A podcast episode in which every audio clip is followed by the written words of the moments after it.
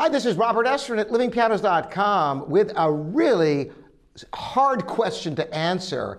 And that is, who is the greatest composer of all time? There's many aspects to this question that I want to delve into first. And that is, when you consider innovation versus just the joyful music. For example, if you ever listen to some John Williams scores, some of his motion pictures. There are absolutely fantastic music. They're beautifully crafted, really romantic era style music, but there's wide variety in his scores of different films. They're not all like Star Wars. You've got, uh, is it Catch Me If You Can? I believe is one of his. There's a lot of great music. Yet, He's not regarded necessarily as one of the great composers of all time as much as one of the great film composers of all time. Why is that? Because he's writing music that could have been written 100 years ago or longer. There's nothing really new in regards to style uh, and innovation. So, how important is innovation in who is the greatest composer? Let's take, for example, a late 19th century composer like Brahms, one of my favorite composers of all time. But once again, Brahms, his crafting of music was unparalleled, yet there was nothing really groundbreaking other than just the beauty and the innovation of the actual scores. But it could have been written, you know, uh, decades earlier.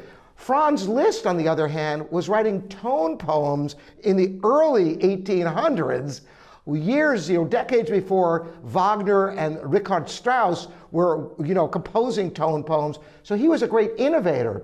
So cutting through all this innovation versus, you know, great content, who really then was the greatest composer of all time? Obviously, there are composers who are regarded as the greatest composers of all time. Mozart, because of the fine crafting of his music, the turning of a phrase that was just so elegant and perfect that, you know, he's on everybody's short list of greatest composers of all time. Not only that, but there's another aspect to this that's really important to talk about, which is the depth of the compositions. I'm not talking about within each piece. I'm talking about a composer like Mozart who wrote, you know, works, choral works, solo piano works, concertos. He wrote flute concertos. He wrote string quartets he wrote for many different types of ensembles. Now, I think that's important because you take a great composer like Friedrich Chopin, who, of course, one of my favorites, naturally being a pianist. But if you take away Chopin's piano music, you have really not much left of, of great consequence in his output. So, is Chopin one of the greatest composers of all time? He's certainly one of the greatest piano composers of all time. But then again, you know, if you really take what composers were able to achieve for the time they composed, if you take a look at Beethoven, now you've got somebody you could really say, my goodness, he took what came before him. You had Mozart, you had Haydn, two of the great classical era composers, as well as many great Baroque composers who preceded them.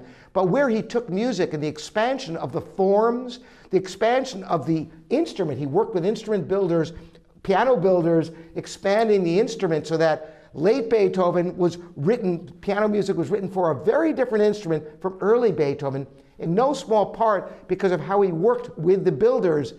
And he also expanded the orchestra, larger orchestras, larger forms, instead of three movement symphonies, four movement works in symphonies, concertos, uh, sonatas, and chamber music became much more uh, common in his later works.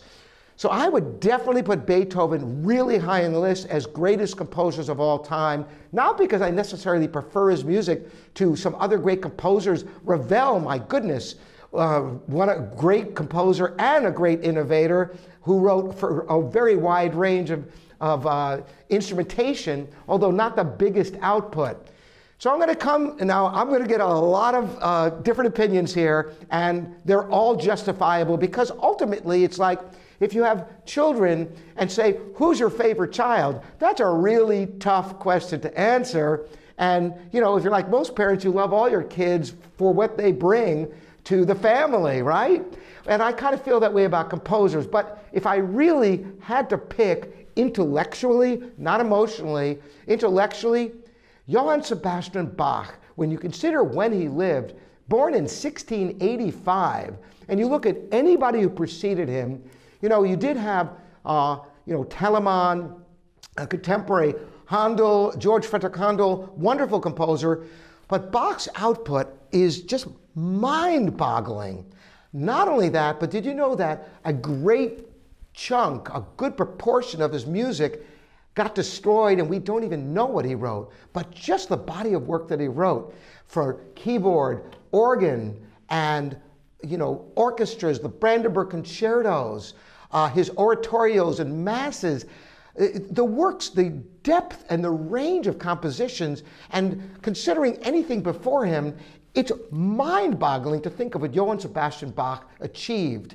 So I would have to put Bach on that top of the list personally, although Beethoven and Ravel and all these other composers are no less great.